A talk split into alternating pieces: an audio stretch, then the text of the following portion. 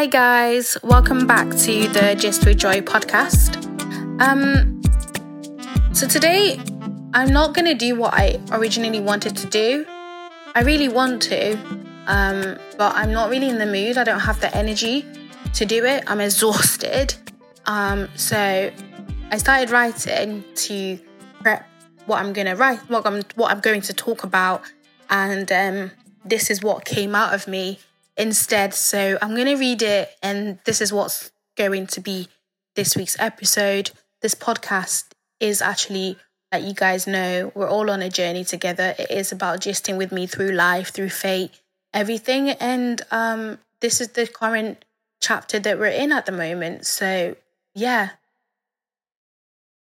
With all due respect, I don't really like you racist people. I'm sitting here trying to find the energy to record, but I can't because you've decided to treat my people, my brothers and sisters, like animals. I just want to eat my plantain in enjoyment without a bitter taste in my mouth. I'm tired. I'm, t- I'm tired. White privilege does not exist. Shut up. All lives matter. Shut up. There is no such thing as white privilege. Shut the fuck up. To those saying violence never works, personally, I do not condone violence. But ask yourself, how did slavery end? How did women gain equal rights? How are the LGBT community where they are today?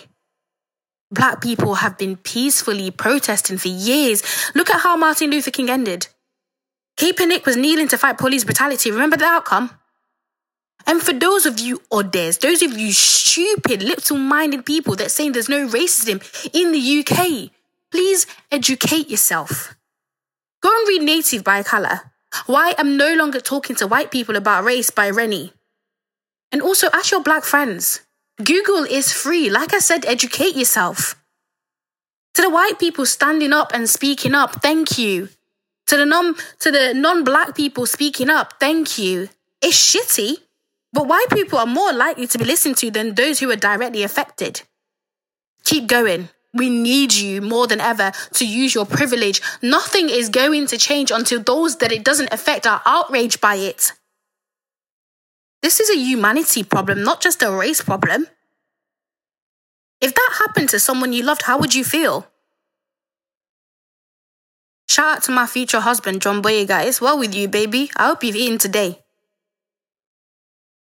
I'm tired of writing RIP. I'm tired of using the hashtag Black Lives Matter. And if I see one more person use the hashtag All Lives Matter, you're getting blocked because all lives do not matter until Black Lives Matter. There's different ways you can help.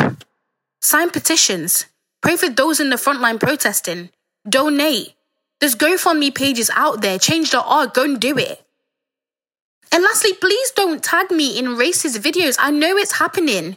Send it to your non people of color friends who think tagging 10 people in their story with the hashtag Black Lives Matter is doing something. Send it to the white influencers you follow who are keeping quiet or who post um, hashtag Black Lives Matter once on their story and think they think that's okay.